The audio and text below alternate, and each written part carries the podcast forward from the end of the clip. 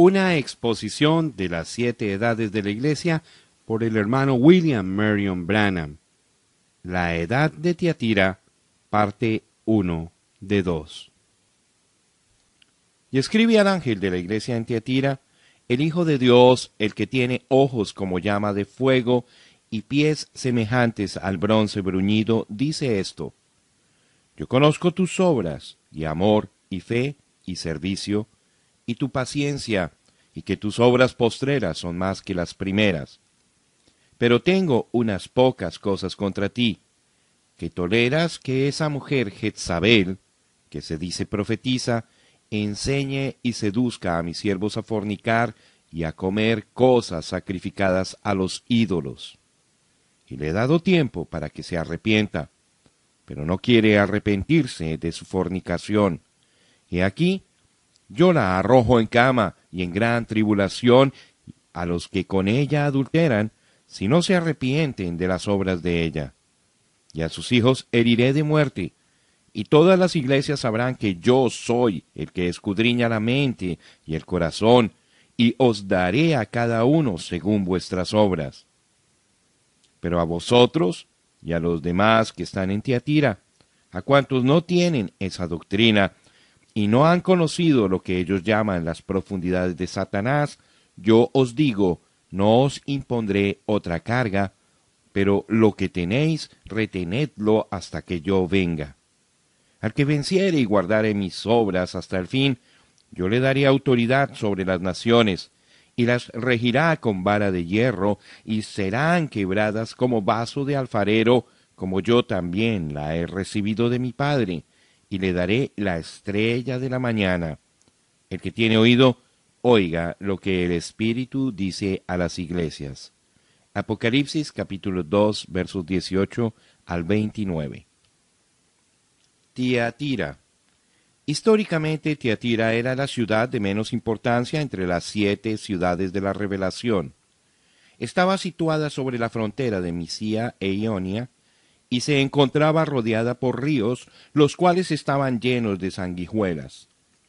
Su característica más meritoria fue su prosperidad económica debido a los gremios colectivos de alfareros, curtidores, tejedores, tintoreros, fabricantes de ropa, etc. Fue de esta ciudad de donde vino Lidia, la vendedora de púrpura, que fue la primera convertida de Pablo en Europa. Ahora, la razón por la cual el Espíritu escogió a esta ciudad como la que contenía los elementos espirituales para la cuarta edad fue por causa de su religión. La religión mayor de Tiatira fue la adoración de Apolo Tirimnaios, la cual estaba mezclada con la secta que adoraba a los emperadores. Apolo era el dios del sol y también el que seguía el poder a su padre Zeus. Él fue conocido como el separador de maldad y gobernaba sobre la ley religiosa y la expiación, el medio de expiación haciendo enmiendas por injusticias o culpas. Platón dijo de él, él explica a los hombres la institución de templos, sacrificios y servicios a deidades, además de los ritos ligados con la muerte y después de la vida. Él comunicaba su conocimiento del futuro, y la voluntad de su Padre a los hombres por medio de profetas y oráculos. En Tiatira, este rito fue conducido por una profetisa sentada en una silla de tres patas y entregaba los mensajes mientras estaba en trance. El dominio de esta religión era extraordinario. Su formidable poder no consistía exclusivamente en el dominio de misterios, sino en el hecho de que nadie podía pertenecer a los gremios los cuales ofrecían a la gente su vivienda sin pertenecer al templo donde se adoraba a Apolo. Cualquier hombre que se negaba a participar en las fiestas idólatras y las orgías licenciosas era excluido de estos gremios del primer siglo. Para pertenecer a la vida social y comercial, uno tenía que ser un verdadero pagano e idólatra. Es demasiado interesante notar que el mismo nombre Tiatira quiere decir mujer dominante. Así que esta edad es caracterizada por una fuerza dominante, una fuerza que cruelmente invade a todo, conquista a todo y despóticamente controla. Ahora, una mujer dominante es la maldición más grande en todo el mundo.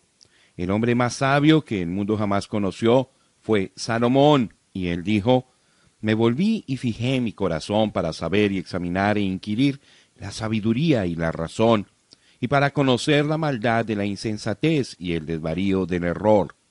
Y he hallado más amarga que la muerte a la mujer cuyo corazón es lazos y redes y sus manos ligaduras. El que agrada a Dios escapará de ella, mas el pecador quedará en ella preso. Y aquí que esto he hallado, dice el predicador, pesando las cosas una por una para hallar la razón, lo que aún busca mi alma, y no lo encuentra. Un hombre entre mil he hallado, pero mujer entre todas, estas nunca hallé. Eclesiastés capítulo 7 versículos 25 al 28. Y San Pablo dijo, porque no permito a la mujer enseñar ni ejercer dominio sobre el hombre, sino estar en silencio. Primera de Timoteo capítulo 2 versículo 12. Desde el huerto del Edén en adelante, la mujer se ha esforzado constantemente y con buen éxito por tomar el dominio sobre el hombre, y hoy mismo el mundo es de la mujer, siendo la diosa de América una mujer desnuda. Como el ídolo femenino cayendo del cielo, recuerde que sus brazos eran barras de hierro, caracterizaba la primera edad, o sea, la edad de Éfeso, así su poder ha aumentado a tal grado que ella ha obtenido autoridad absoluta, siendo usurpada tal autoridad por su actitud de hierro. Ahora, la mujer no ha sido diseñada para tener una actitud o disposición férrea. Según la escritura, ella debe de ser sumisa al varón. Para ella, eso es un mandamiento. Una mujer que en verdad sea femenina, toda femenina, tendrá esa actitud. No será como alfombra, donde uno se limpia los pies, porque ningún hombre que en verdad sea un varón hará de ella una alfombra. Pero ella querrá estar bajo la autoridad y no gobernar sobre el varón, porque él es la cabeza del hogar. Si ella rompe esa imagen que Dios ha hecho para ella, se pervierte. Cualquier hombre que le permite a la mujer tome autoridad sobre él, también ha roto esa imagen, tornándose en un pervertido. Por eso es que una mujer no puede ponerse la ropa que le corresponde al hombre ni cortarse el cabello. Ella nunca debe ponerse la ropa que le corresponde al varón ni debe cortarse el cabello. Cuando hace estas cosas está entrometiéndose en el dominio del varón, tomando autoridad y se está pervirtiendo. Y cuando una mujer invade el púlpito, lo cual le es mandado que no lo haga, entonces muestra de qué espíritu es. Siendo una mujer dominante, es anticristo, y las simientes de la Iglesia Católica Romana están en ella, aunque quizás ella niegue esto calurosamente. Pero cuando es cuestión de la palabra, antes bien sea Dios veraz y todo hombre mentiroso. Romanos capítulo 3 versículo 4. Amén. Volvamos al principio. En la creación original, física, como la conocemos hoy día, Dios hizo todo en pares, varón y hembra. En todo hubo dos, el gallo y la gallina, la vaca y el toro, y así sucesivamente. Pero respecto al hombre, solamente había uno, no había dos.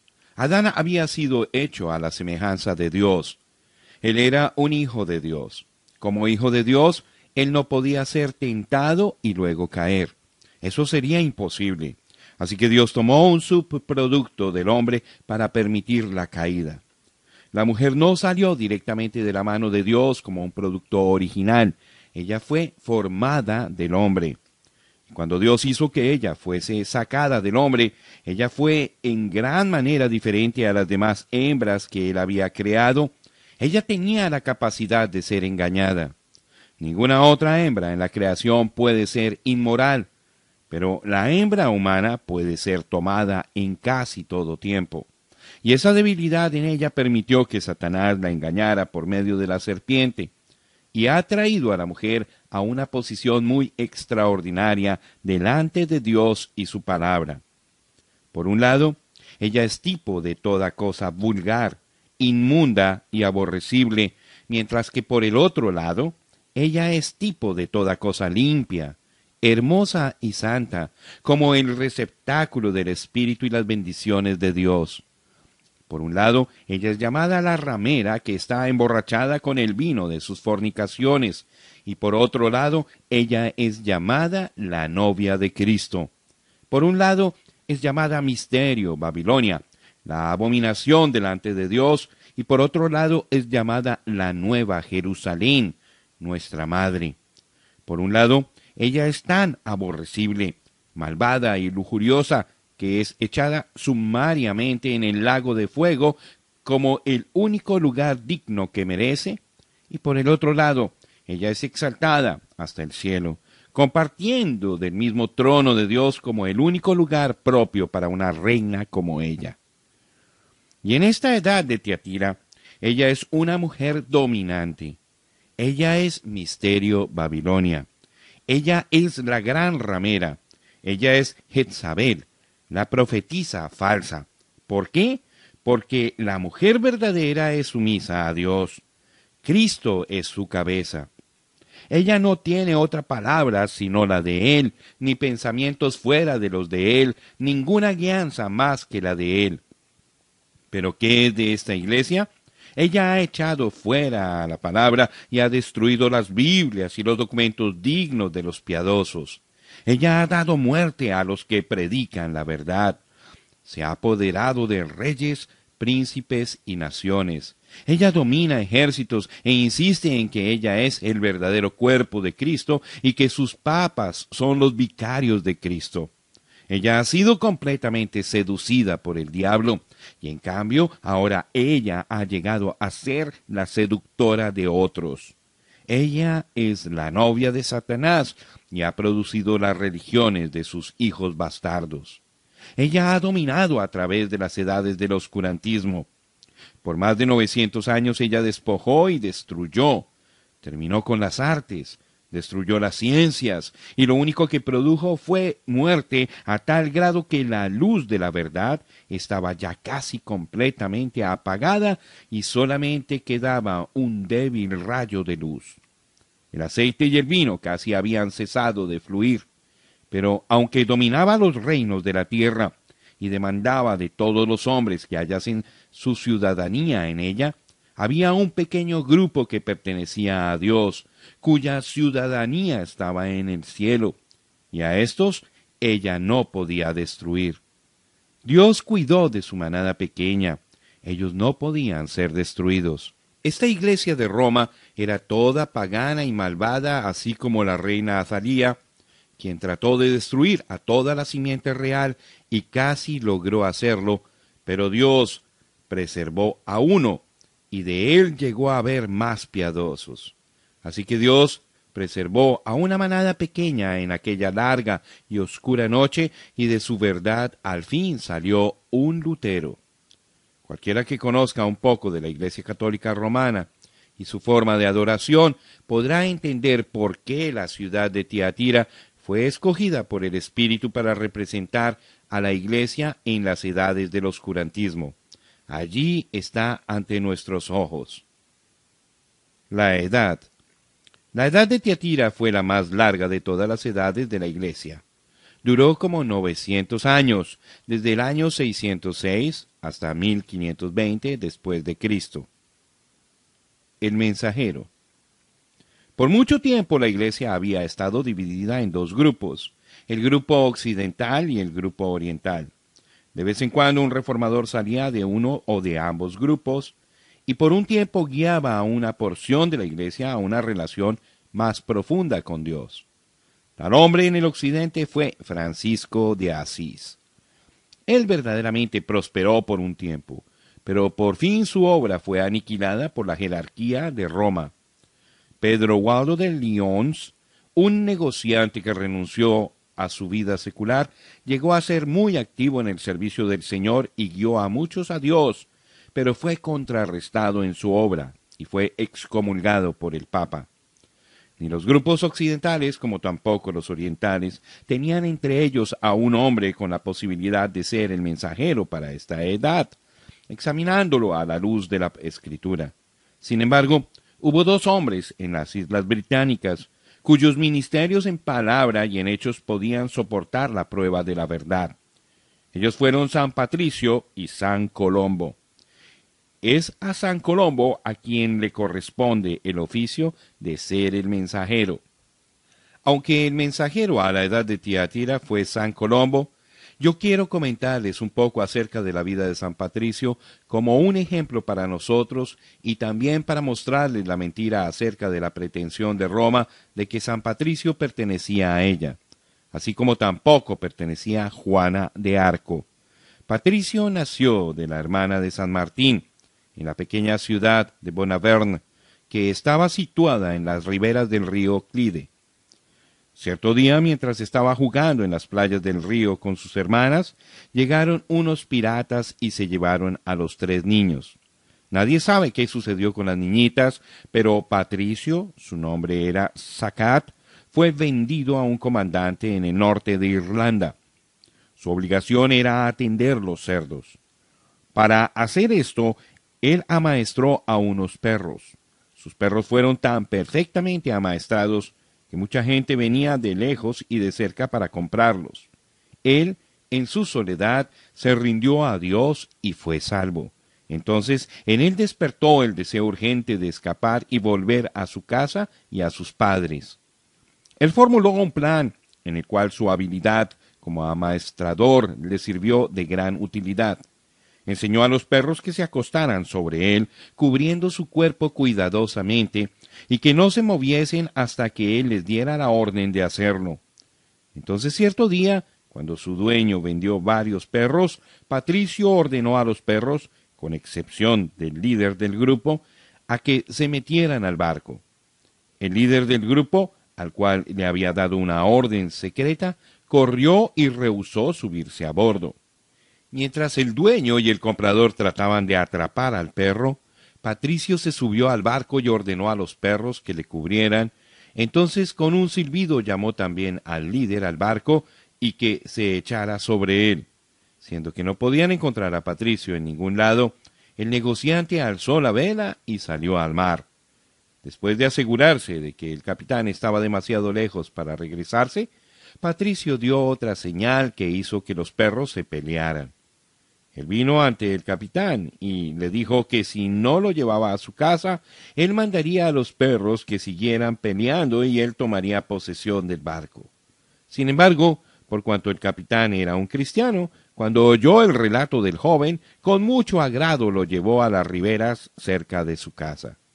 Patricio ingresó en la escuela bíblica y luego regresó a Irlanda donde ganó a miles para el Señor por medio de la palabra y el poder de Dios en muchas señales y maravillas. Él en ninguna ocasión fue a Roma ni tampoco fue comisionado por Roma. La verdad del asunto es que en Roma, cuando al fin estableció un fundamento seguro en la isla y vio que el tiempo era oportuno, mató a más de cien mil cristianos, quienes a través de los años habían crecido de aquel grupo original que había venido al Señor bajo la guianza de San Patricio. Aproximadamente sesenta años después de la muerte de San Patricio, Colombo nació en la familia real de Fergus, en el norte de Irlanda, en el condado de Donegal.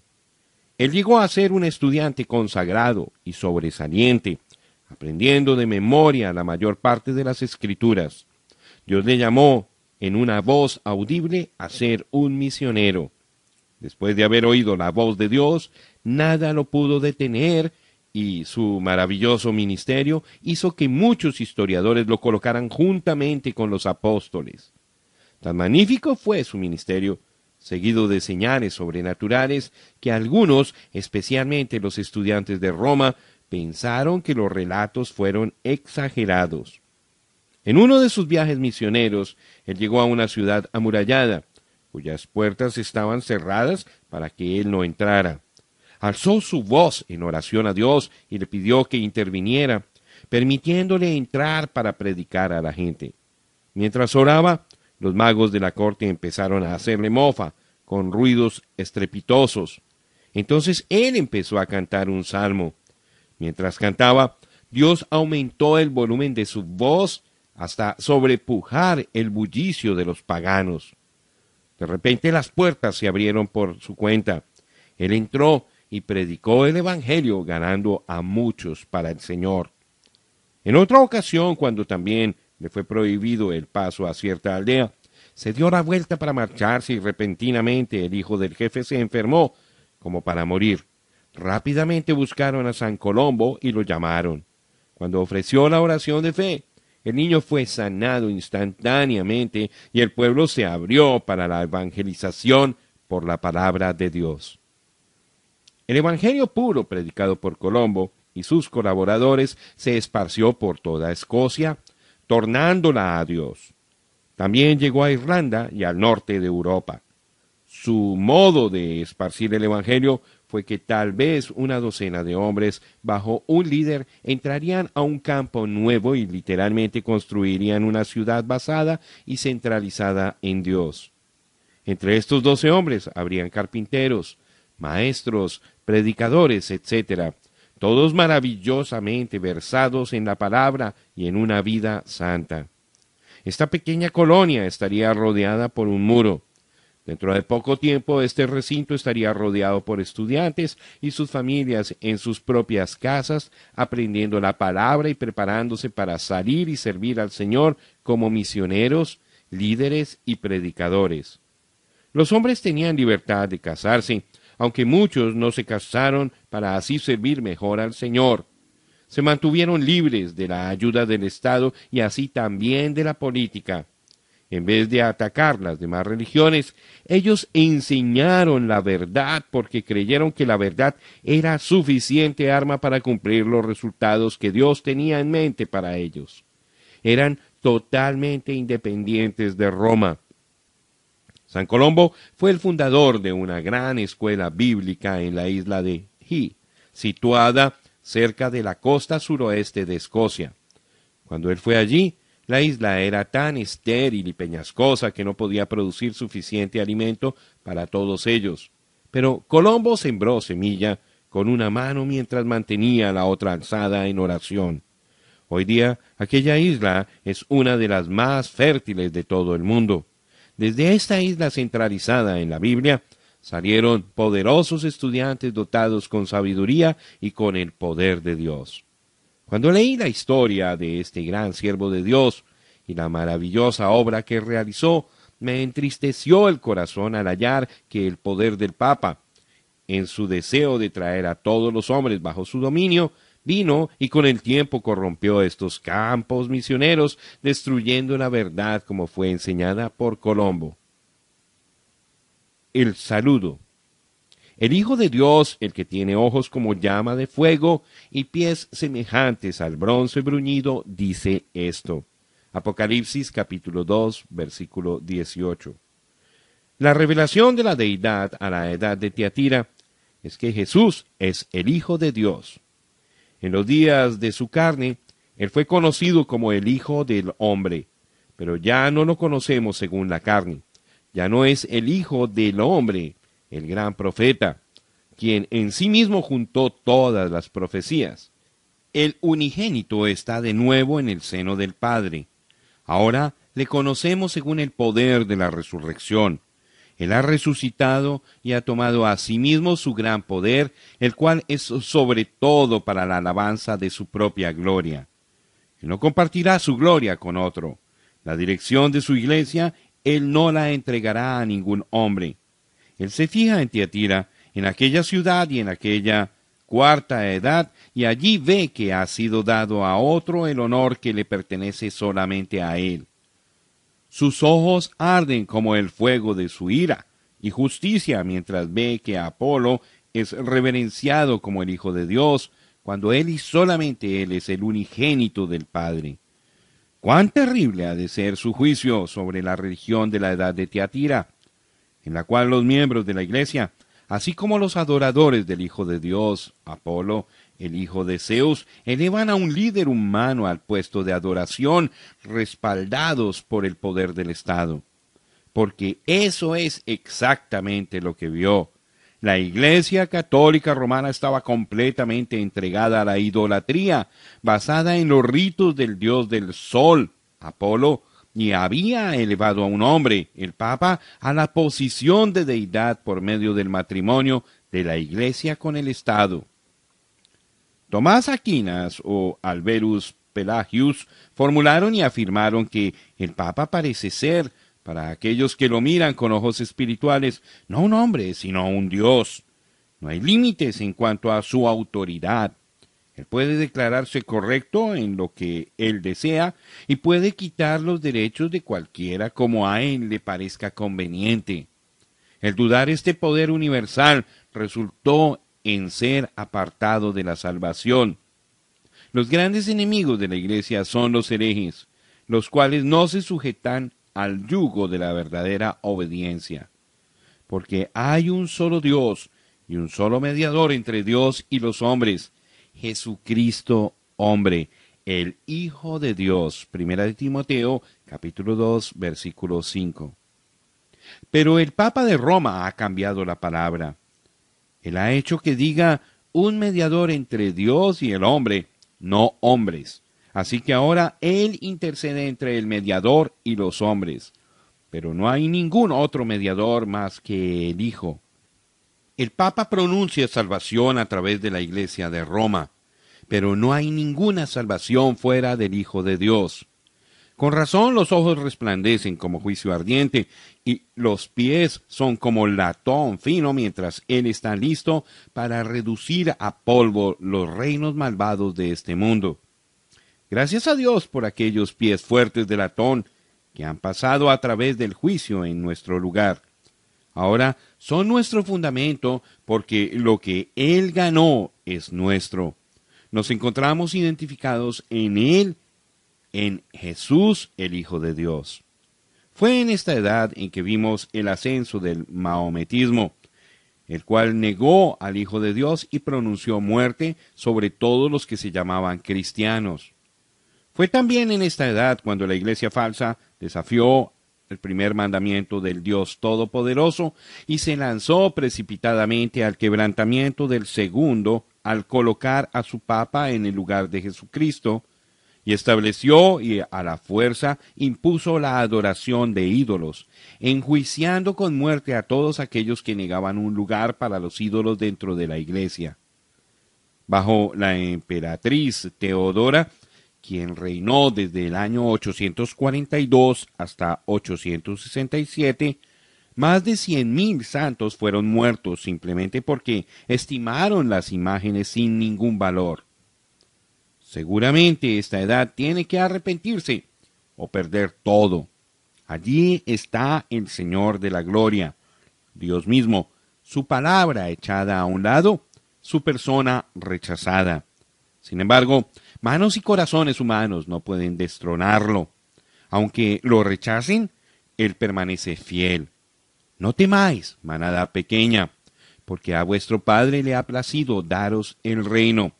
Lucas 12, versículo 32. Y cuando yo venga con pies de latón y ojos como llama de fuego, entonces recompensaré. El juicio es mío, yo pagaré, dice el Señor.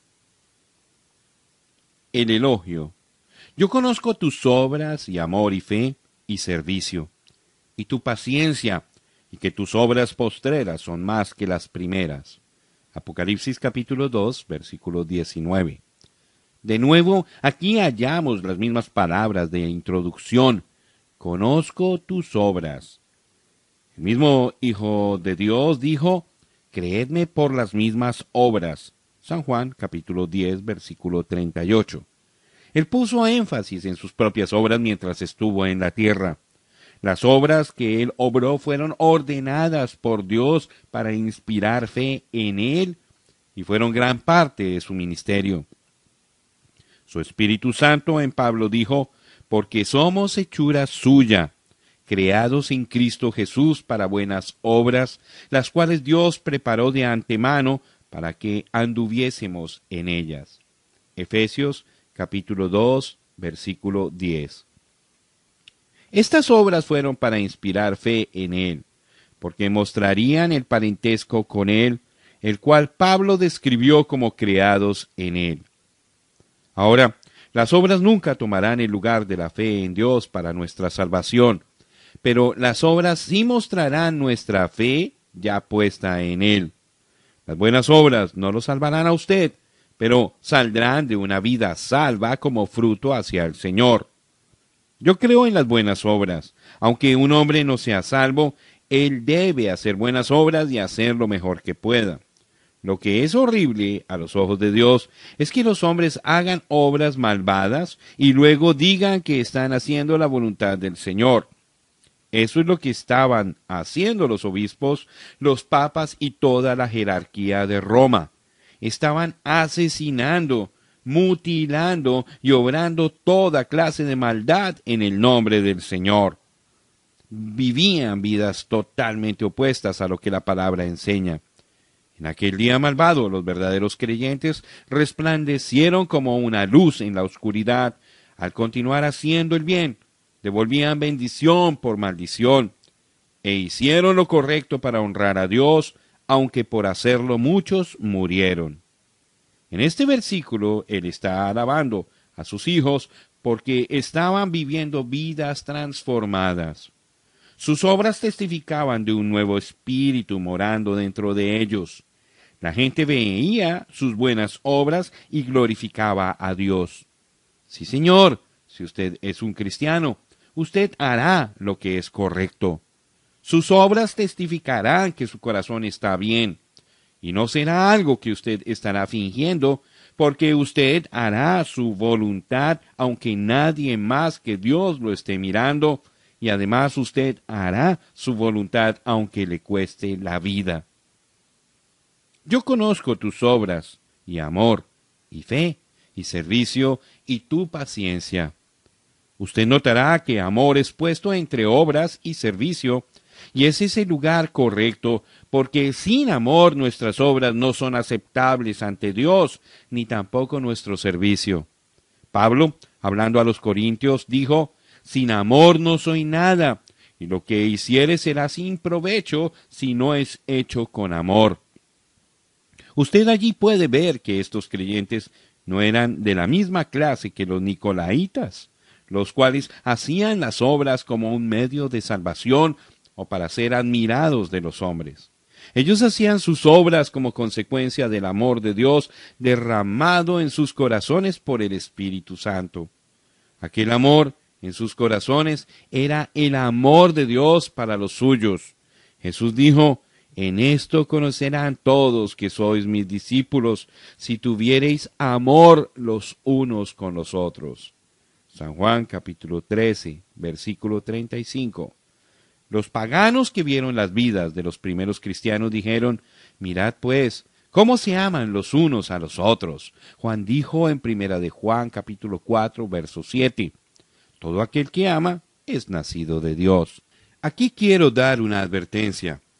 La Biblia dice tocante a los últimos días que por la abundancia de iniquidad el amor de muchos se resfriará en la edad de la Odisea, o sea, la última edad, el amor a sí mismo y el amor a las cosas materiales ocupará el lugar del verdadero amor de Dios. No es necesario guardarnos del poder del pecado en estos últimos días. Muchos están endureciendo porque no se han dado cuenta del efecto de este espíritu del último día. Es tiempo de acercarnos a Dios y dejarlo que llene nuestras vidas con su amor de otra manera, sentiremos la frialdad de la iglesia del último día y rechazaremos la verdad de Dios, lo único que nos puede ayudar. En aquellos años oscuros y temerosos, la vid verdadera mantuvo su amor para con Dios y para con los hermanos, y por hacerlo Dios los encomendó. Conozco tu servicio. Jesús dijo, aquel que es sobre todos es el siervo de todos. Una vez un hombre sabio comentó sobre este versículo y dijo, solamente la historia probará la verdad de esas palabras. Aquel hombre dijo la verdad. Todos los hombres de la historia que en verdad llegaron a ser grandes fueron siervos. aquellos que demandaron ser servidos, que oprimieron, que siempre tuvieron como meta estar a la cabeza de todos, todos ellos han terminado en vergüenza. Aunque los más ricos han sido condenados por Dios al no haber utilizado sus riquezas correctamente. Pero fíjese en la historia y notará que aquellos que en verdad fueron algo grande, a la vez fueron los que sirvieron a otros. La historia nunca podrá alabar a aquellos por los cuales se hizo mucho, pero para siempre alabará a aquellos que hicieron mucho por otros. Ahora apliquemos eso a nosotros mismos. Por cuanto el Hijo del Hombre no vino para ser servido, sino para servir, así también nosotros debemos seguir el ejemplo. Fíjese en él mientras se postra a los pies de los apóstoles y les lava los pies tan cansados y sucios. Él dijo, Vosotros no entendéis ahora lo que estoy haciendo, pero lo entenderéis después. Mas lo que veáis que yo hago, vosotros también debéis hacerlo. Él llegó a ser un siervo, de manera que Dios pudiese elevarlo a las alturas. Y algún día en el juicio de los santos le oiremos decir, Bien hecho, buen y fiel siervo. Entrad pues al gozo del Señor. No es siempre fácil ser un siervo, pero aquellos que sirven y son gastados en servicio a otros, algún día serán sentados con Él en su trono. Entonces valdrá todo. Trabajemos por el Maestro desde el alba al vislumbrar. Siempre hablemos de su amor y fiel bondad. Cuando todo aquí fenezca y nuestra obra se sella, y que sea pasada lista, allí estaré. Conozco tu fe. Ahora, él lo dice aquí como dijo a la iglesia en Pérgamo, no has negado mi fe. Él ahora no está hablando de su fe, sino que los está encomendando por su fidelidad. Y a medida que lo está haciendo, también menciona su paciencia. Fidelidad y paciencia van juntamente. Por cierto, la paciencia es el resultado de la fidelidad, porque en Santiago 1, versículo 3 dice así, sabiendo que la prueba de vuestra fe produce paciencia. No hay ninguna otra manera para obtener la paciencia, tiene que venir como resultado de la prueba de su fe. Y no solo esto, sino que también nos gloriamos en las tribulaciones, sabiendo que la tribulación produce paciencia. Romanos capítulo 5, verso 3. Es visto en este versículo la alta consideración que Dios tiene en cuanto al desarrollo de nuestra fe. Mas tenga la paciencia su obra completa, para que seáis perfectos y cabales, sin que os falte cosa alguna. Santiago capítulo 1, verso 4.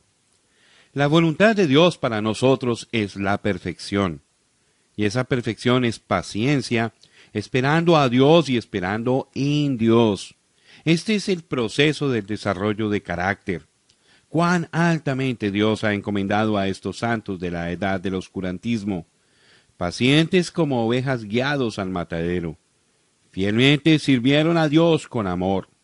Es todo lo que ellos deseaban en esta vida, servicio a su Señor.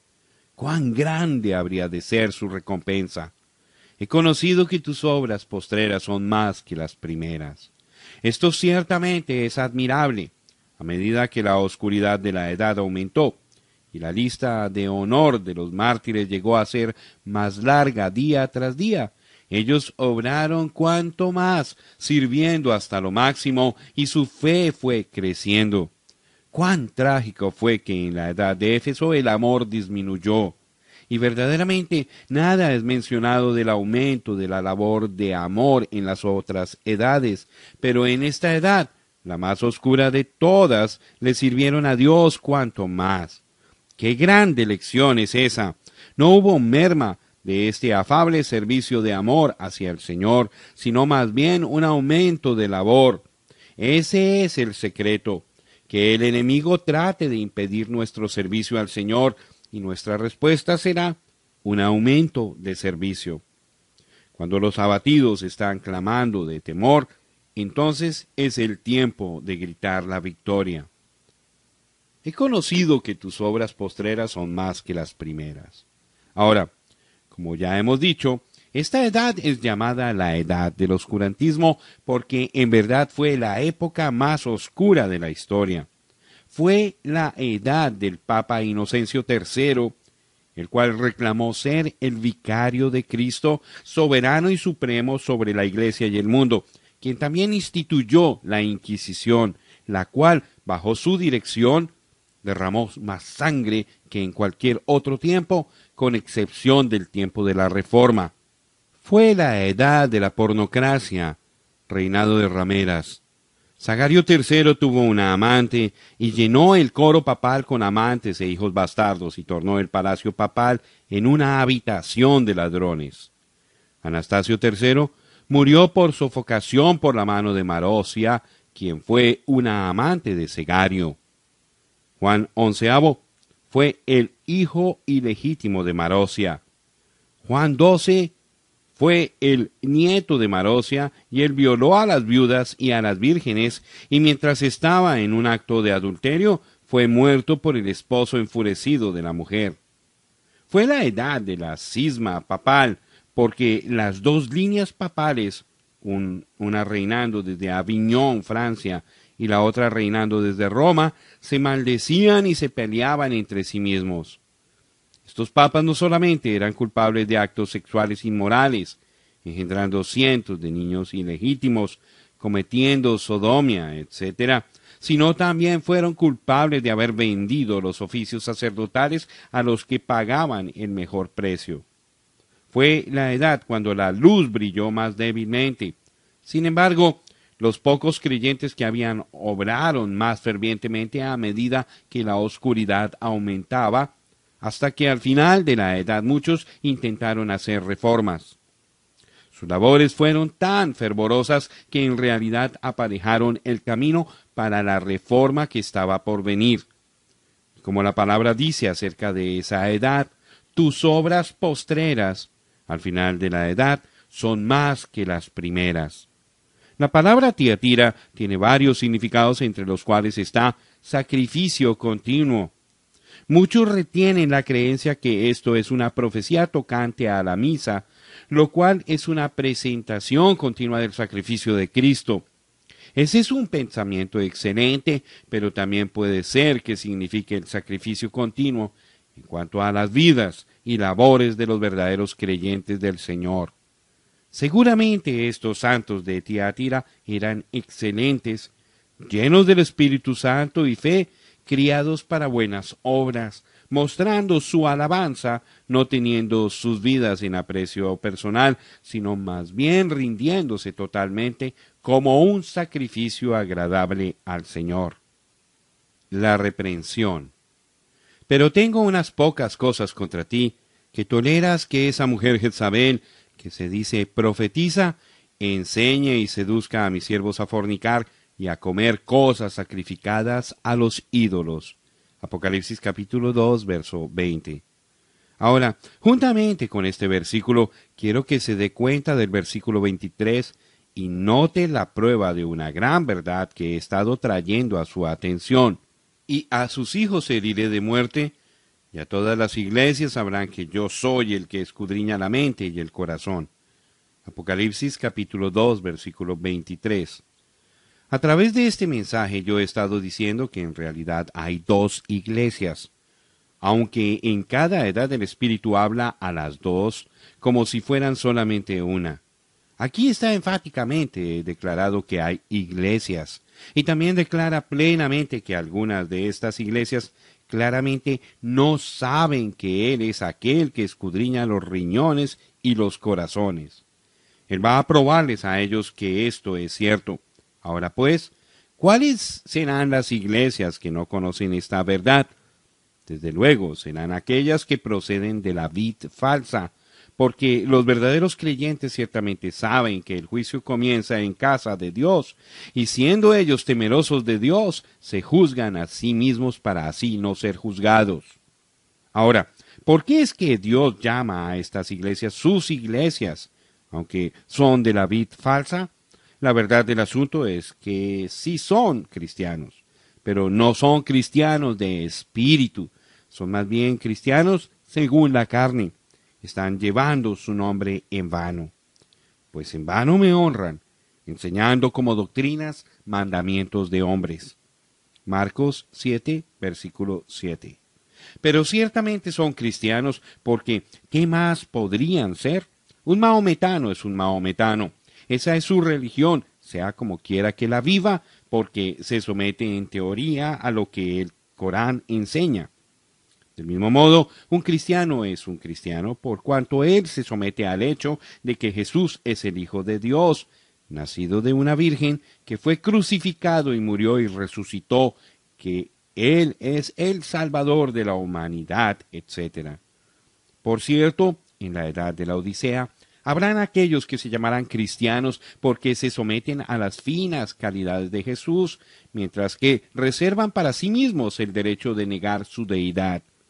Los cristianos científicos ya han hecho eso como también multitudes que predican un evangelio social. Este individuo es un cristiano nominal y pertenece a la iglesia. Pero él no es un creyente verdadero o espiritual. Este tipo de creyente es aquel que ha sido bautizado en el cuerpo de Jesucristo y es un miembro de él. Pero sin embargo, está en el orden de Dios que la cizaña crezca juntamente con el trigo y no debe ser desarraigada. Ese es el mandamiento de Dios. El día de su juntada y quemada está por venir, pero todavía no. Así que el Espíritu está hablando a este grupo mezclado. Por un lado, Él está alabando, y por el otro lado, está reprendiendo. Él ha dicho lo que es correcto al verdadero creyente. Ahora, Él advierte a la vid falsa lo que debe hacer si es que ha de ser justificada ante el Señor. Una exposición de las siete edades de la Iglesia por el hermano William Marion Branham. La edad de Tiatira, parte 2 de 2. Aquella mujer Jezabel. Sino que cada uno es tentado cuando de su propia concupiscencia es atraído y seducido. Entonces la concupiscencia, después que ha concebido, da a luz el pecado, y el pecado siendo consumado da a luz la muerte. Santiago capítulo 1 versos 14 y 15. En este versículo el apóstol Santiago nos muestra el curso que toma el pecado. Ahora, eso es una semejanza exacta de lo que está sucediendo en las edades de la iglesia. Así como el pecado empezó con nada menos que una sensación Así también la muerte de la Iglesia empezó con los hechos sencillos y poco notados de los Nicolaitas. De los hechos pasó a ser una doctrina. De la doctrina pasó a abarcar el poder del Estado y la introducción del paganismo.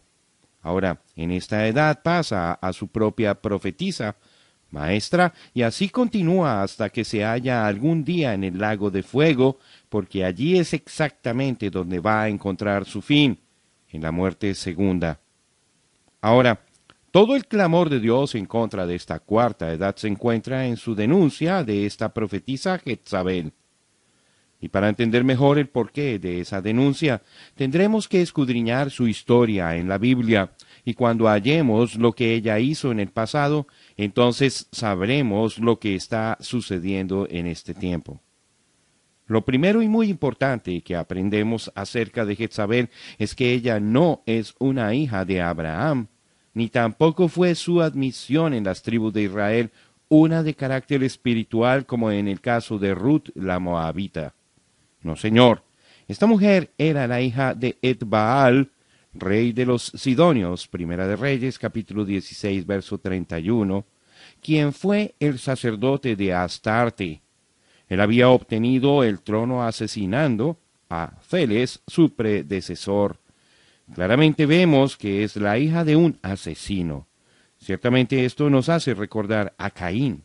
Y la manera en que ella llegó a ser una parte de Israel no fue por medio de los canales espirituales que Dios había ordenado para la admisión del gentil.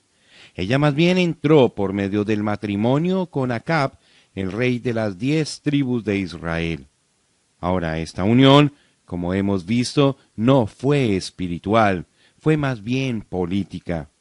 Y así esta mujer que estaba tan compenetrada en la idolatría, no tenía ningún deseo de llegar a ser una adoradora del único Dios verdadero. Antes, por el contrario, ella vino con las intenciones declaradas de apartar a Israel del Señor. Ahora, Israel, las diez tribus, ya tenía el conocimiento de la adoración de los becerros de oro, pero todavía no estaba completamente dado a la idolatría, porque aún se adoraba a Dios y se reconocía la ley de Moisés. Pero desde el tiempo del matrimonio de Acab y Jezabel, la idolatría progresó de una manera mortal. Fue cuando esta mujer llegó a ser sacerdotisa en los templos que ella edificó a Astarte, Venus y a Baal, dios del sol, cuando Israel llegó al punto más crítico de su vida. Con este conocimiento podemos empezar a ver lo que el Espíritu de Dios está dando a conocer en esta edad de Tiatira. Aquí está. Acab se casó con Jezabel y lo hizo como una maniobra política para fortalecer y asegurar su reino. Es exactamente lo mismo que hizo la iglesia cuando se casó bajo Constantino. Los dos se juntaron por razones políticas, aunque le dieron una apariencia espiritual al asunto. Ahora, nadie me va a convencer a mí que Constantino fue un cristiano. Él era un pagano con apariencias de cristianismo. Él pintó cruces blancas en los escudos de los soldados, fue el inventor de los caballeros de Colón, colocó una cruz en la torre de la iglesia de Santa Sofía y así dio comienzo a una tradición. Fue idea de Constantino juntar a todos los paganos, los cristianos nominales y los verdaderos cristianos. Por un tiempo parecía que tendría éxito, porque los verdaderos creyentes vinieron para ver si podían persuadir a los que se habían apartado de la palabra a que volvieran. Cuando vieron que no los podían persuadir a que volviesen a la verdad, fueron obligados a apartarse de aquel cuerpo político. Entonces cuando hicieron esto, fueron llamados herejes y fueron perseguidos. Déjeme decirle claramente que hoy mismo está sucediendo la misma cosa. Todos se están juntando, están escribiendo una Biblia que será conveniente para todos, ya sea judío, católico o protestante. Tienen su propio concilio de Nicea, pero lo llaman el concilio ecuménico. ¿Y sabe usted a quiénes son los que estas organizaciones están combatiendo? Guerrean contra los verdaderos pentecostales. No me refiero a la organización llamada pentecostal, me refiero a los que son verdaderos pentecostales porque son llenos del Espíritu Santo y tienen las señales y los dones en su medio porque caminan en la verdad. Cuando Acab se unió con Jezabel por razones políticas, él vendió su primogenitura. Cuando usted se une con una organización, usted vende su primogenitura, aunque usted quiera creerlo o no. Cada grupo protestante que una vez salió y luego regresó de nuevo, vendió su primogenitura. Y cuando usted vende su primogenitura, usted es exactamente como Esaú. Usted puede llorar y arrepentirse todo lo que quiera, pero no tendrá resultados. Hay una sola cosa que usted puede hacer, y eso es salir de ella, mi pueblo, y dejar de participar en sus pecados. Ahora, si usted piensa que esto no es correcto, contésteme esta sola pregunta. ¿Me puede decir alguien cuál iglesia o movimiento de Dios que en alguna ocasión tuvo un avivamiento y que después de haberse organizado y llegar a ser una denominación haya regresado a ese avivamiento? Lea la historia usted no podrá hallar ni una sola.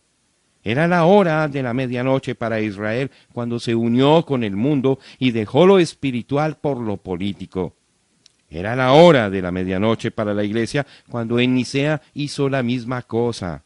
Es la hora de la medianoche ahora mismo cuando las iglesias se están juntando. Cuando Acab se casó con Jezabel, él permitió que ella tomara el dinero del Estado para edificar dos enormes edificios para la adoración a Astarte y a Baal. La casa que edificó para Baal fue suficientemente grande que todo Israel podía entrar y adorar allí. Y cuando Constantino y la iglesia se casaron, él regaló edificios a las iglesias y colocó altares e imágenes y organizó la jerarquía que ya se había estado formando. Cuando Jezabel obtuvo el respaldo de Estado, ella impuso su religión sobre el pueblo y mató a los profetas y a los sacerdotes de Dios.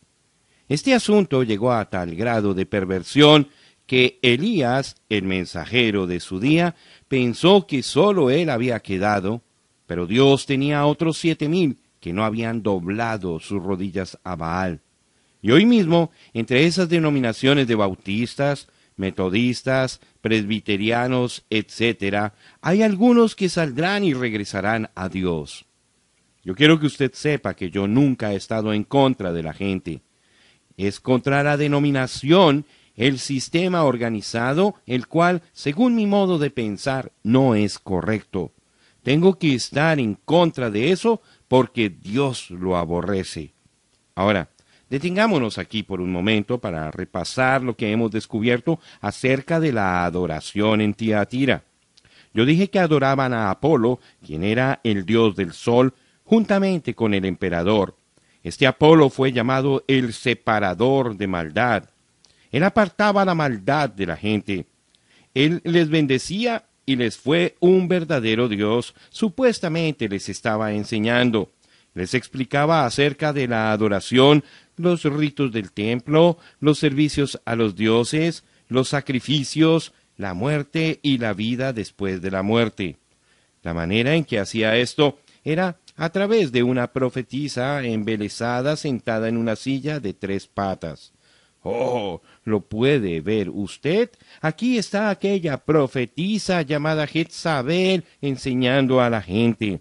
Y su enseñanza está seduciendo a los siervos de Dios y haciéndoles cometer fornicación. Fornicación quiere decir adoración idólatra. Ese es su significado espiritual. Es una unión ilegal. La unión de Acab y la unión de Constantino eran igualmente ilegales. Ambos cometieron fornicación espiritual. Todo fornicario tendrá su fin en el lago de fuego, porque así lo dijo Dios. Ahora pues, la enseñanza de la Iglesia Católica, la Iglesia es femenina, es una mujer, reniega la palabra de Dios. El Papa, que literalmente es Apolo en una versión moderna, ha enseñado a la gente cómo unirse a los ídolos. La iglesia romana ahora ha llegado a ser una profetisa falsa para la gente, porque ella ha quitado de entre la gente la palabra del Señor y ha impuesto sus propias ideas en cuanto a lo que constituye el perdón de pecados y lo que trae las bendiciones de Dios.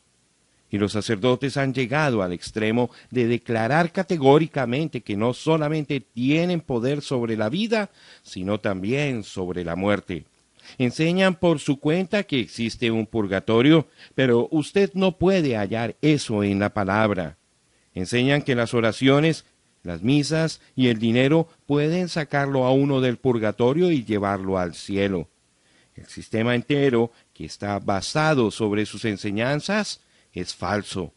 No está basado sobre el seguro fundamento de la revelación de Dios en su palabra, sino que está basado sobre las arenas movedizas y sumergibles de sus propias mentiras diabólicas.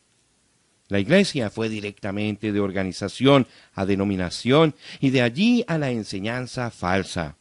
Eso es correcto. Los católicos romanos no creen que Dios esté en su palabra. No, Señor, si lo creyeran tendrían que arrepentirse y retroceder, pero ellos dicen que Dios está en su iglesia. Eso haría entonces que la Biblia fuera la historia de la Iglesia Católica, pero no es así. Fíjense en lo que hicieron solamente con el bautismo en agua. Lo convirtieron de ser bautismo cristiano en un bautismo pagano de títulos.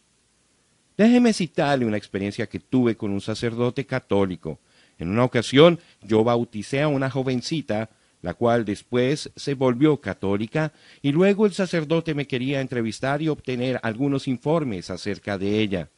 Me preguntó qué clase de bautismo había tenido la joven. Yo le respondí que la bauticé en el bautismo cristiano el cual, según mi conocimiento, era el único que había. La había sumergido en el agua en el nombre del Señor Jesucristo. El sacerdote comentó que en el tiempo pasado la Iglesia Católica hacía eso. Inmediatamente le pregunté cuándo era que la Iglesia Católica había hecho eso, porque yo había leído sus historias y no había encontrado lo que él decía. Me dijo que se encontraba en la Biblia y que Jesús había organizado la Iglesia Católica. Le pregunté que si él creía que Pedro en verdad era el primer papa.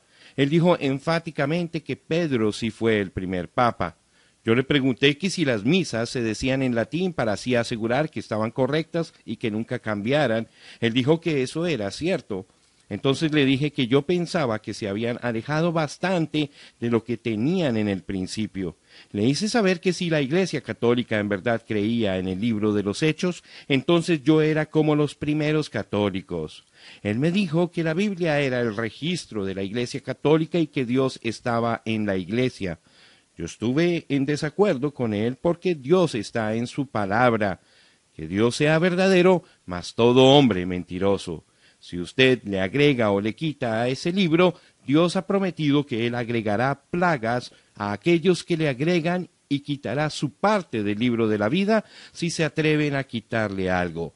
Apocalipsis capítulo 22 versos 18 y 19. Déjeme mostrarle cómo es que la Iglesia Católica Romana cree que Dios está en la Iglesia en vez de la palabra. Aquí está una cita del diario del Papa Juan XXIII. Mi experiencia durante estos tres años como Papa, desde que con temor y temblor acepté este servicio en obediencia pura a la voluntad del Señor, comunicada a mí por medio del Sagrado Colegio de Cardenales en conclave, testifica este máximo y es una razón durable y conmovedora por la cual debo ser fiel a ello, confianza absoluta en Dios, en todo lo que tiene que ver con el presente y perfecta tranquilidad en cuanto al futuro. Este Papa declara que Dios habló por medio de la Iglesia para revelar su voluntad. ¡Cuán falso! Dios está en su palabra y habla por medio de la palabra, revelando su voluntad. También dijo que ponía confianza absoluta en la palabra de los hombres y consecuentemente la obedecía con tranquilidad. Todo esto suena tan hermoso, pero es tan falso. Igual a la perversión en el huerto del Edén. Ahora, pasemos al capítulo 17 de Apocalipsis para ver esta mujer, la iglesia, que está viviendo por profecías falsas y no por la palabra de Dios. En el versículo 1 Dios la llama la gran ramera. ¿Por qué es una ramera? Porque está en idolatría y ha conducido a la gente a la misma cosa. ¿Cuál es el remedio para la idolatría? La palabra de Dios. Entonces esta mujer es una ramera porque ha dejado la palabra. Y allí está sentada sobre muchas aguas, lo cual significa multitudes de gente. Esto seguramente tiene que ser la iglesia falsa porque la iglesia de Dios es pequeña y pocos son los que la hallan. Mateo capítulo 7 versículo 14. Fíjese cómo aparece ella a los ojos de Dios. No importa cuán maravillosa parezca a la gente y cuán filosófica suene, ella está sumamente embriagada con sus fornicaciones. Ahora, ella estaba embriagada con la sangre de los mártires, igual como Jezabel, quien mató a los profetas y sacerdotes y destruyó a la gente de Dios porque no se arrodillaba para adorar a Baal. Y eso es exactamente lo que hizo la Iglesia católica. Mató a todos aquellos que no se sujetaban ante la autoridad del Papa. Aquellos que desearon mejor la palabra de Dios que las palabras de los hombres fueron asesinados generalmente por métodos sumamente crueles. Pero esta iglesia que aplicaba la muerte, ella misma estaba muerta y no lo sabía. No había nada de vida en ella y ninguna señal jamás la siguió. Tiempo para arrepentirse. Y le he dado tiempo para que se arrepienta pero no quiere arrepentirse de su fornicación. Apocalipsis capítulo 2 versículo 21. ¿Sabe usted que esta iglesia fue en realidad más malvada que Acab? ¿Sabía usted que él se arrepintió por un tiempo y anduvo rectamente delante de Dios? Uno no puede decir eso de la Iglesia Católica Romana. No, señor. Ella nunca se ha arrepentido. Antes ha destruido obstinadamente a cualquiera y a todos los que se han esforzado por persuadirla a que se arrepienta. Eso es historia. Ahora, Dios no solamente siguió levantando a los mensajeros para cada edad, sino también levantó a unos maravillosos ayudantes para aquellos mensajeros. Él dio a cada edad maravillosos hombres de Dios, y ellos hicieron todo lo que pudieron para traer la iglesia de nuevo a Dios. Dios ciertamente le concedió a ella la oportunidad y la ayuda para arrepentirse. ¿Hubo alguna ocasión cuando ella se arrepintió y mostró por medio de su fruto que lo había hecho? No, Señor, ella nunca lo ha hecho y nunca lo hará. Ella está embriagada y ha perdido sus facultades en cuanto a las cosas espirituales. Ahora, no se confunda usted pensando que la Iglesia de Roma se ha arrepentido de la matanza de los santos solo porque se está esforzando por unirse con los protestantes al cambiar sus credos para que estén más en línea con los credos protestantes. Ni una sola vez se ha disculpado diciendo que había errado en sus enormes matanzas, y nunca lo hará tampoco. Y no importa cuán dulce y agradable aparezca en este tiempo, aún se levantará para matar, porque eso es lo que mora en su corazón malvado e impenitente. La sentencia es dictada sobre la ramera.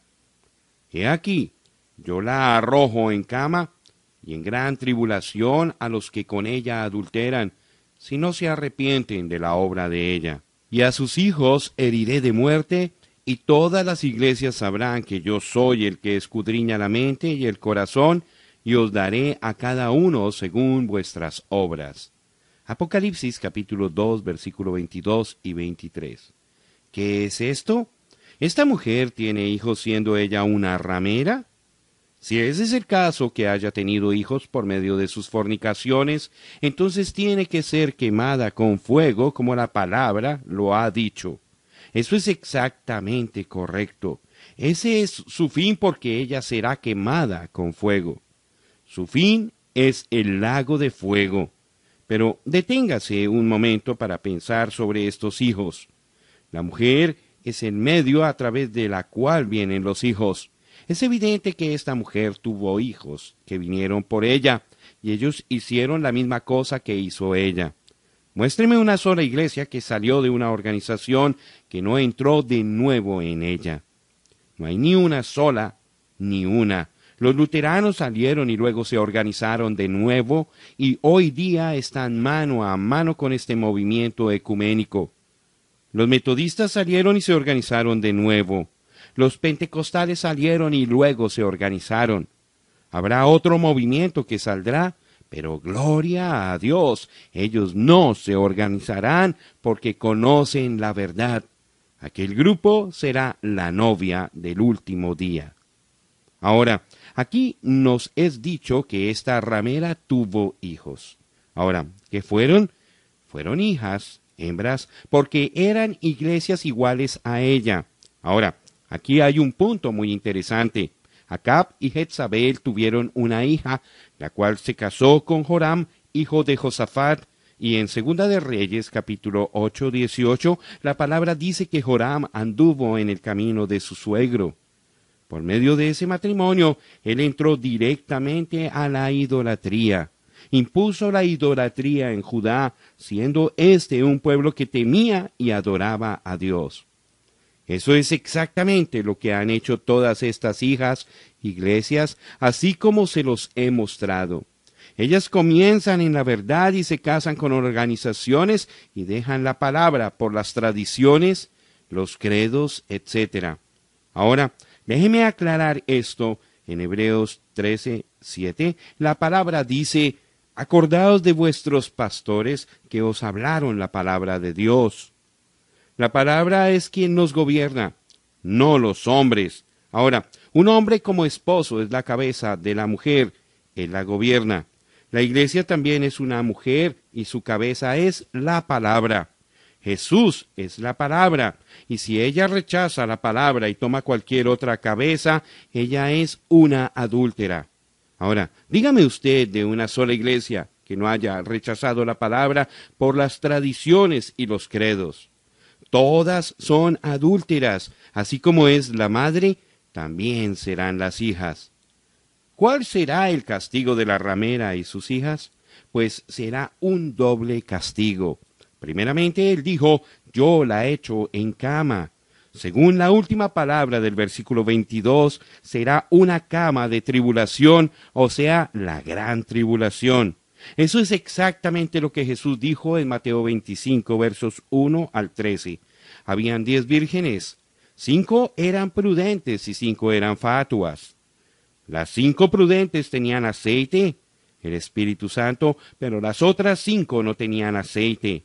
Cuando se oyó el clamor, He aquí el esposo viene, las cinco vírgenes fatuas tuvieron que correr a buscar aceite, mientras que las cinco vírgenes prudentes entraron a las bodas.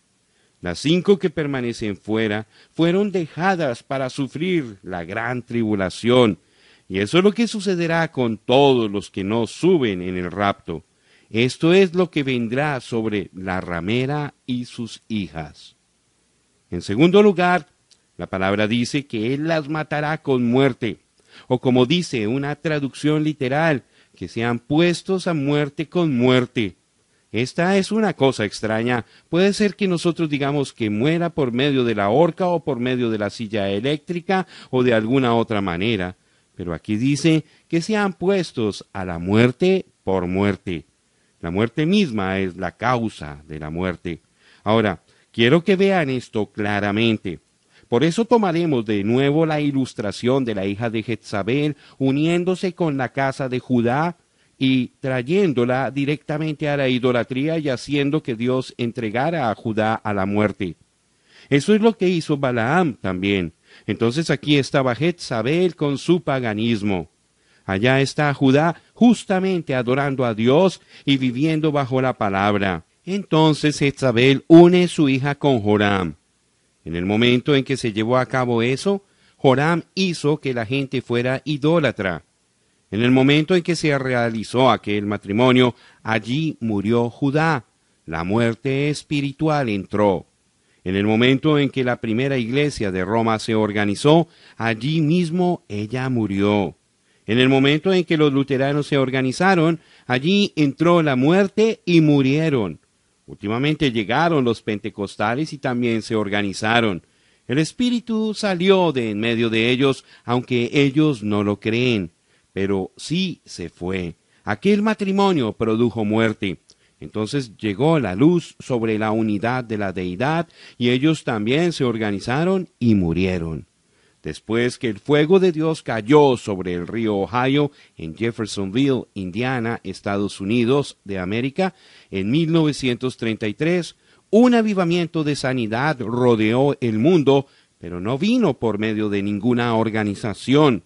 Dios obró fuera de los grupos pentecostales y fuera de la organización, y lo que Él hará en el futuro será también fuera de la organización. Dios no puede obrar por medio de los muertos, solamente puede obrar a través de los miembros vivientes. Aquellos miembros vivientes están fuera de Babilonia. Así que usted puede ver que vino muerte u organización y la iglesia murió, o para ser más claro, la muerte llegó a ser un habitante en donde un poco antes solo reinaba la vida. Como la Eva original trajo muerte a la humanidad, Así también ahora la organización ha traído muerte porque organización es un producto de una doble corrupción, nicolaísmo y balaamismo, las cuales fueron propagadas por la profetisa Jezabel. Ahora, Eva debió haber sido quemada juntamente con la serpiente por causa de su hecho horrible, pero Adán se interpuso tomándola rápidamente a sí mismo para que fuera salva.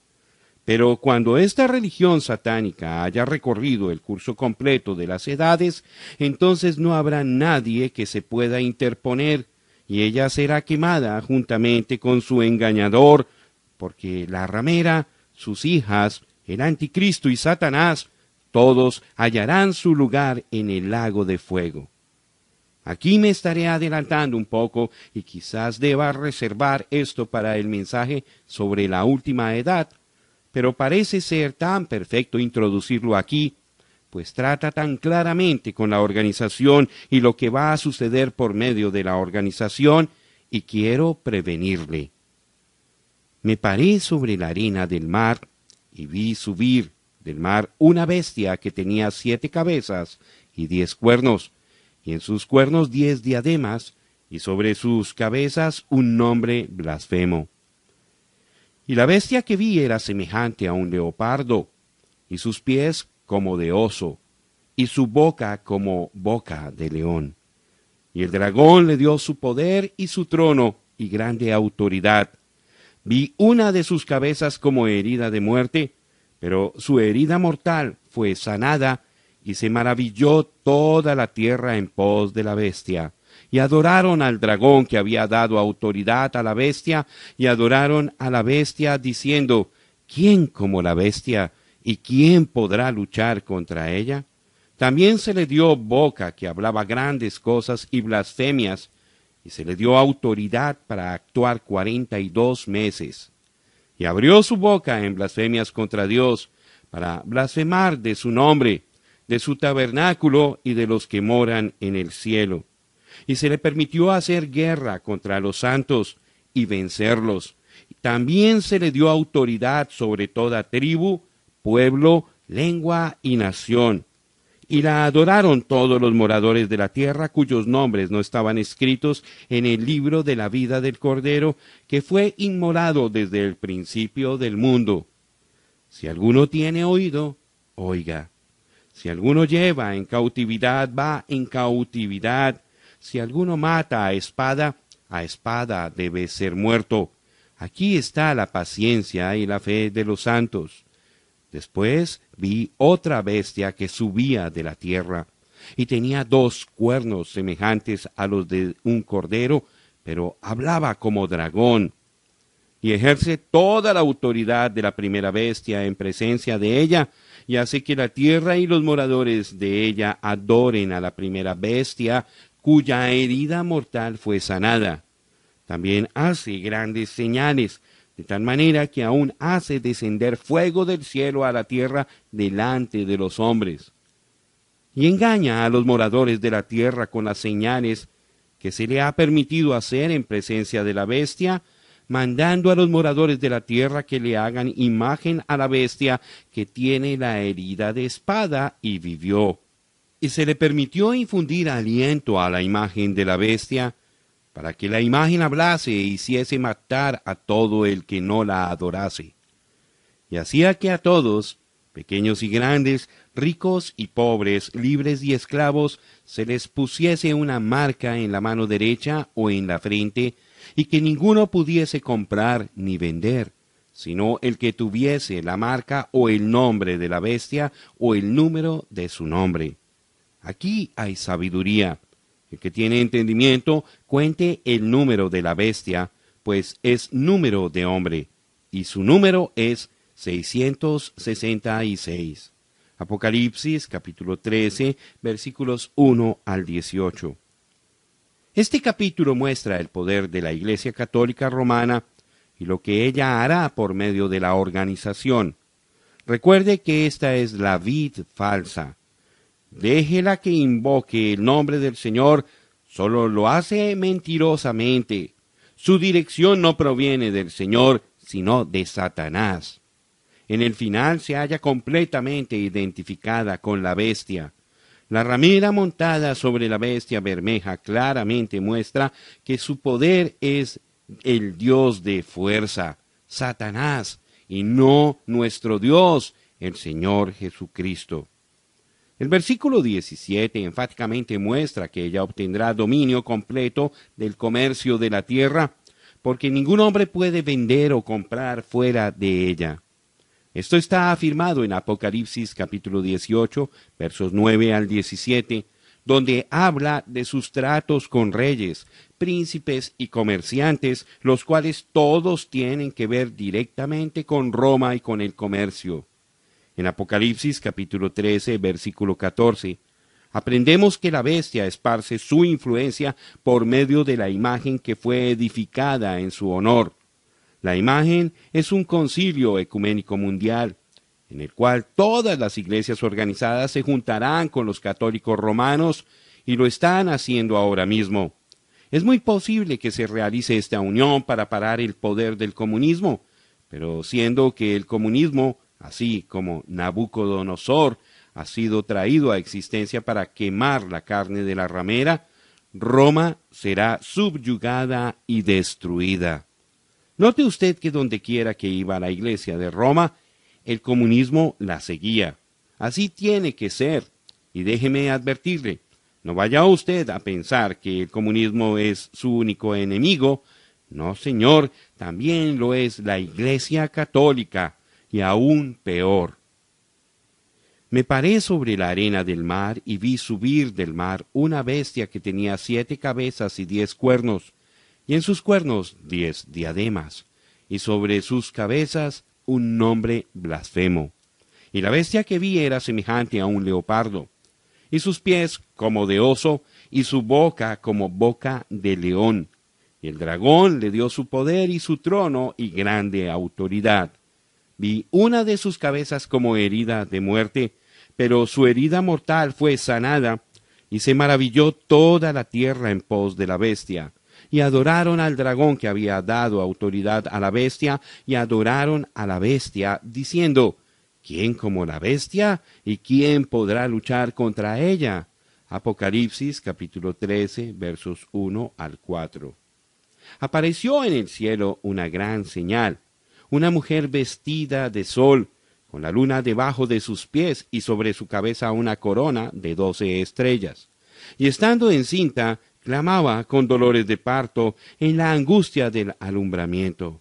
También apareció otra señal en el cielo, y aquí un gran dragón escarlata, que tenía siete cabezas y diez cuernos, y en sus cabezas siete diademas, y su cola arrastraba la tercera parte de las estrellas del cielo, y las arrojó sobre la tierra. Y el dragón se paró frente a la mujer que estaba para dar a luz, a fin de devorar a su hijo tan pronto como naciese. Y ella dio a luz un hijo varón, que regirá con vara de hierro a todas las naciones, y su hijo fue arrebatado para Dios y para su trono. Apocalipsis capítulo 12 versículos 1 al 5. Satanás y su religión satánica están en ambas bestias. En Apocalipsis 13, la bestia que fue herida de muerte pero vivió de nuevo fue la Roma pagana imperial que cayó bajo el asalto de los bárbaros salvajes y por eso perdió su poder temporal. Pero ella recobró este poder en la Roma papal. ¿Lo puede ver usted? La nación que reinó sometiendo bajo sus pies a todos los demás llegando a ser el imperio más poderoso que jamás se había conocido, al fin fue herida de muerte. Su poder, así como el control que ejerció por medio de ejércitos, estaba terminado. Pero bajo Constantino ella volvió a vida porque la Roma papal se ha infiltrado en el mundo entero y su poder es absoluto. Ella utiliza reyes y comerciantes y en su venenoso poder religioso y financiero, ella está gobernando como la diosa de esta edad presente. Ella también es el dragón que estuvo esperando para devorar al hijo varón cuando naciese. Herodes trató de matar al Señor Jesucristo y falló. Después Jesús fue crucificado por los soldados romanos, pero ahora está en el trono. Ahora, Juntamente con lo que acabo de decir, recuerde la visión de Daniel. La última parte de la imagen, la última fuerza mundial, estaba en los pies, compuestos de hierro y barro. El hierro representaba al imperio romano, pero ahora ya no es hierro puro, sino que está mezclado con barro, sin embargo, está allí y está dirigiendo los asuntos mundiales, tanto en las naciones democráticas como también en las naciones más despóticas. La Iglesia romana está en toda nación, está metida en todo. Déjeme mostrarle algo acerca del hierro y el barro. ¿Recuerda usted la ocasión cuando Khrushchev golpeó su zapato en el escritorio en las Naciones Unidas? Pues en aquella ocasión estuvieron presentes cinco naciones occidentales y cinco orientales. El señor Khrushchev habló por el oriente y el presidente Eisenhower habló por el occidente. En el idioma ruso, Khrushchev quiere decir barro y Eisenhower quiere decir hierro. Los dos líderes más importantes del mundo, los dos dedos grandes de los dos pies de hierro y barro estaban lado a lado. Estamos en el fin de todo. En el versículo 4 está la pregunta, ¿quién podrá luchar, guerrear con la bestia?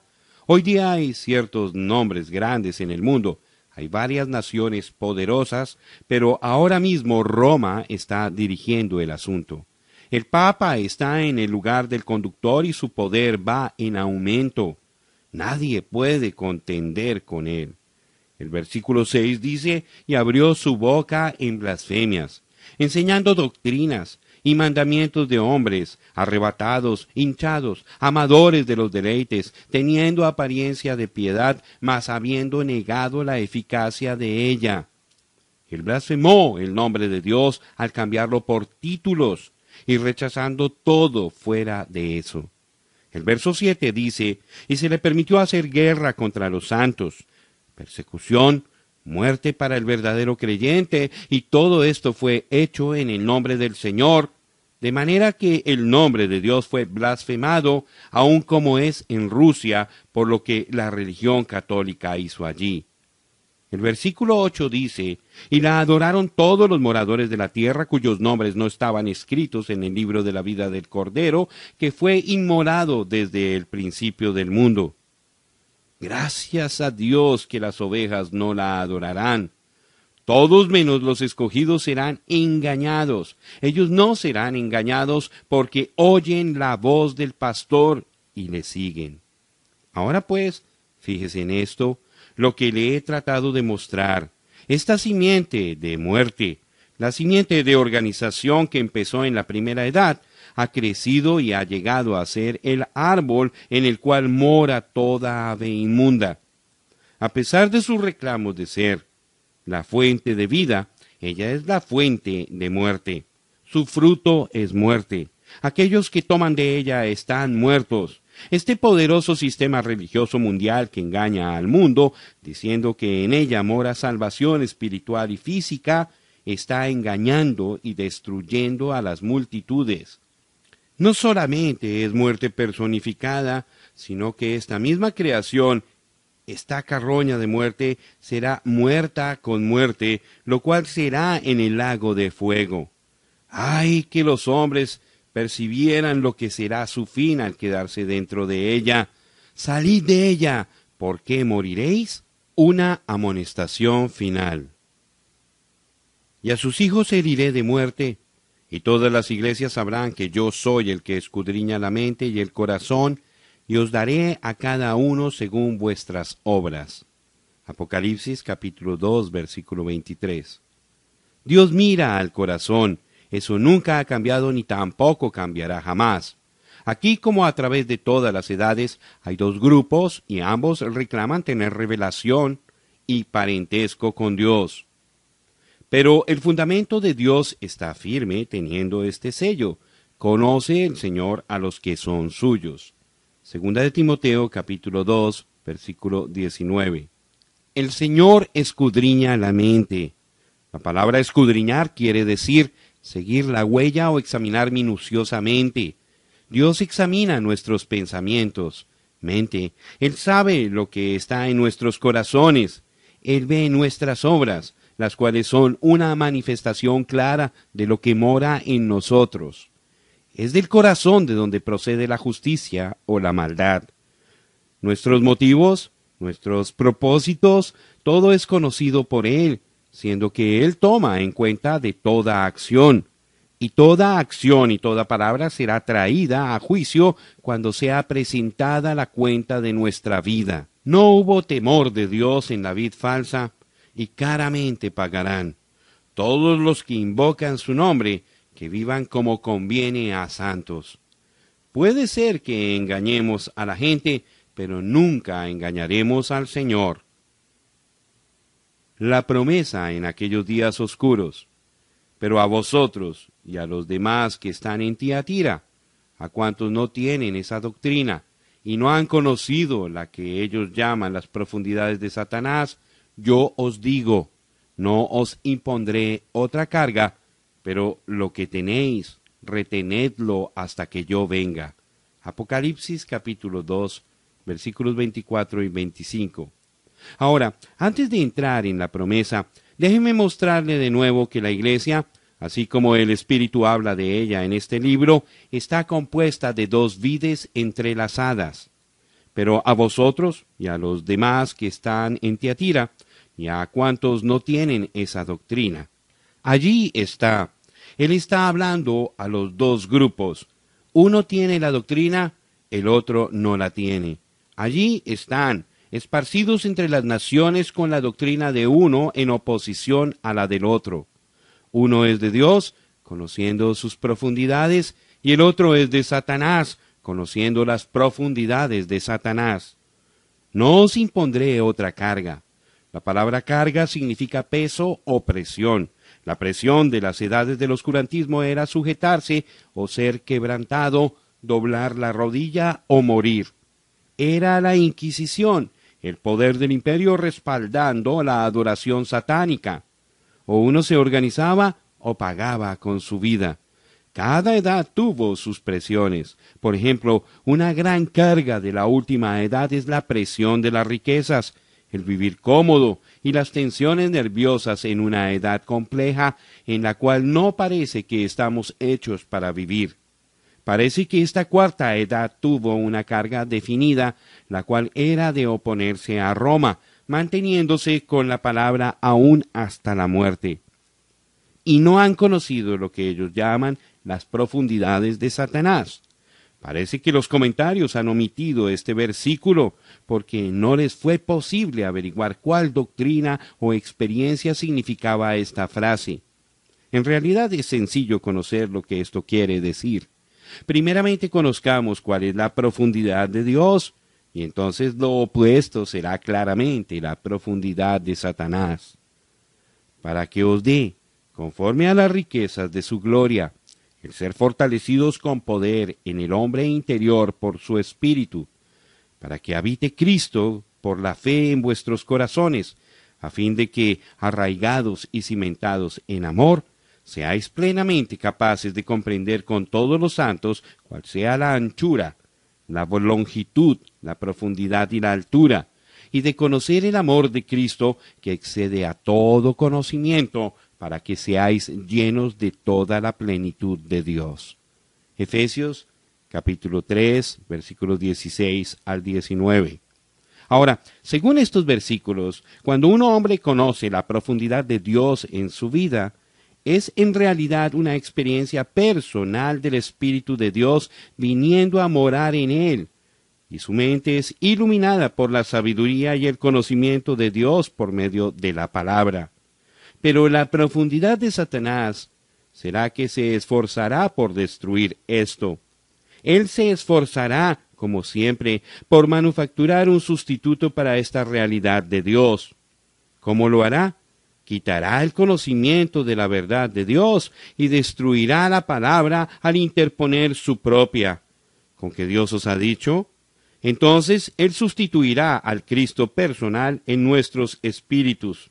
Satanás lo hará así como logró que Israel lo hiciera cuando pidieron que un hombre reinara sobre ellos en lugar de Dios. La experiencia del renacimiento será reemplazada con unirse a una iglesia.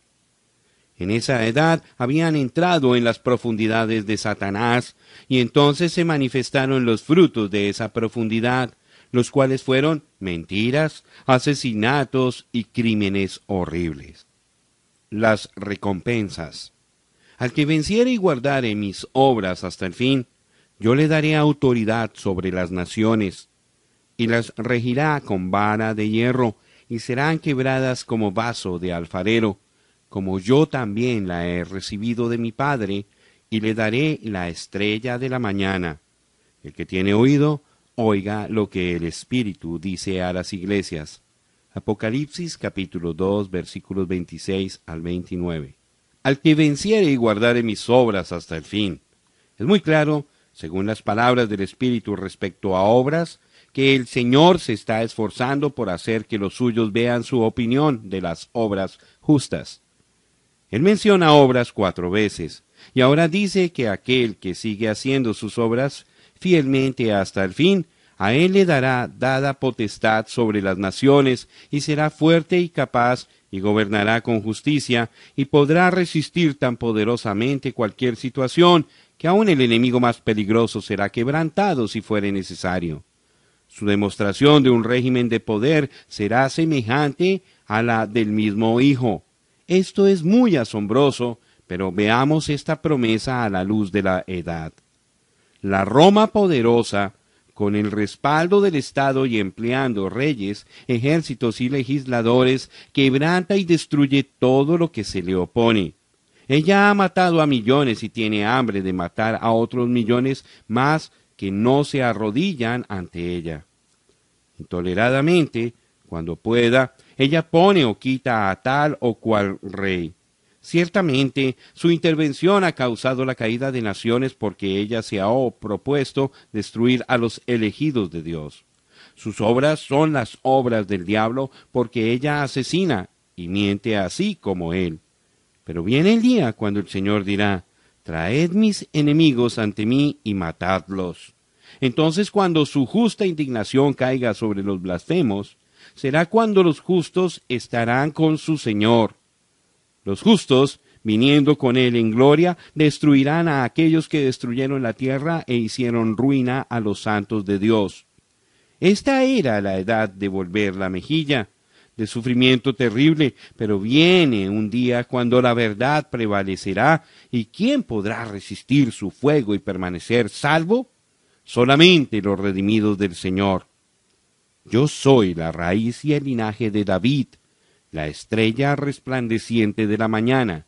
Apocalipsis capítulo 22, verso 16. Hasta que el día esclarezca y el lucero de la mañana salga en vuestros corazones. Segunda de Pedro capítulo 1, versículo 19. Y le daré la estrella de la mañana. Según estos versículos, Jesús es la estrella de la mañana. El Espíritu está haciendo una promesa a los escogidos de las edades del oscurantismo en relación a sí mismo y luego en las edades por venir.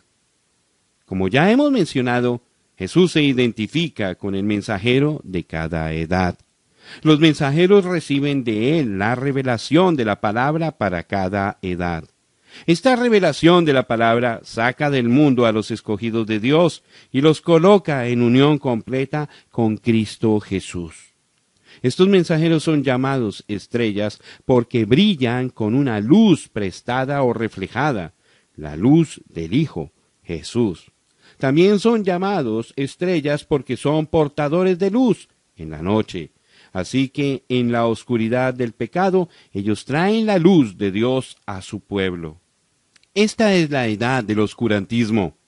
Es especialmente oscuro porque la palabra del Señor está casi enteramente escondida de la gente. El conocimiento del Altísimo casi ha cesado. La muerte se ha llevado a gran número de creyentes hasta que sus filas han sido casi destruidas. Las cosas de Dios estaban en su nivel más bajo hasta la fecha, y parecía que Satanás ciertamente conquistaría al pueblo de Dios.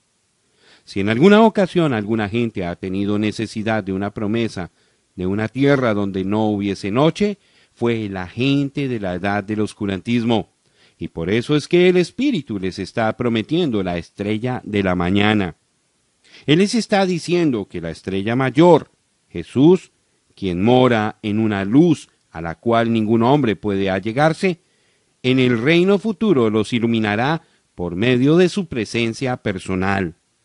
Él ya no estará utilizando las estrellas, mensajeros, para dar luz en la oscuridad. Será Jesús mismo hablando con ellos cara a cara, mientras Él comparte su reino con ellos.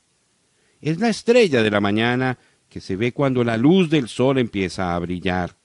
Cuando venga nuestro sol, Jesús, no habrá más necesidad de mensajeros. Él mismo nos traerá su mensaje de regocijo, y a medida que Él gobierna su reino, y nosotros vivimos en su presencia, la luz de la palabra llegará a ser más y más brillante en nuestro día perfecto. ¿Qué más podríamos desear que a Jesús mismo? ¿No es Él el todo, el todo perfecto? Al que tiene oído, oiga lo que el Espíritu dice a las iglesias. Amén. Y así, Señor Dios, por medio de tu Espíritu, déjanos oír tu verdad.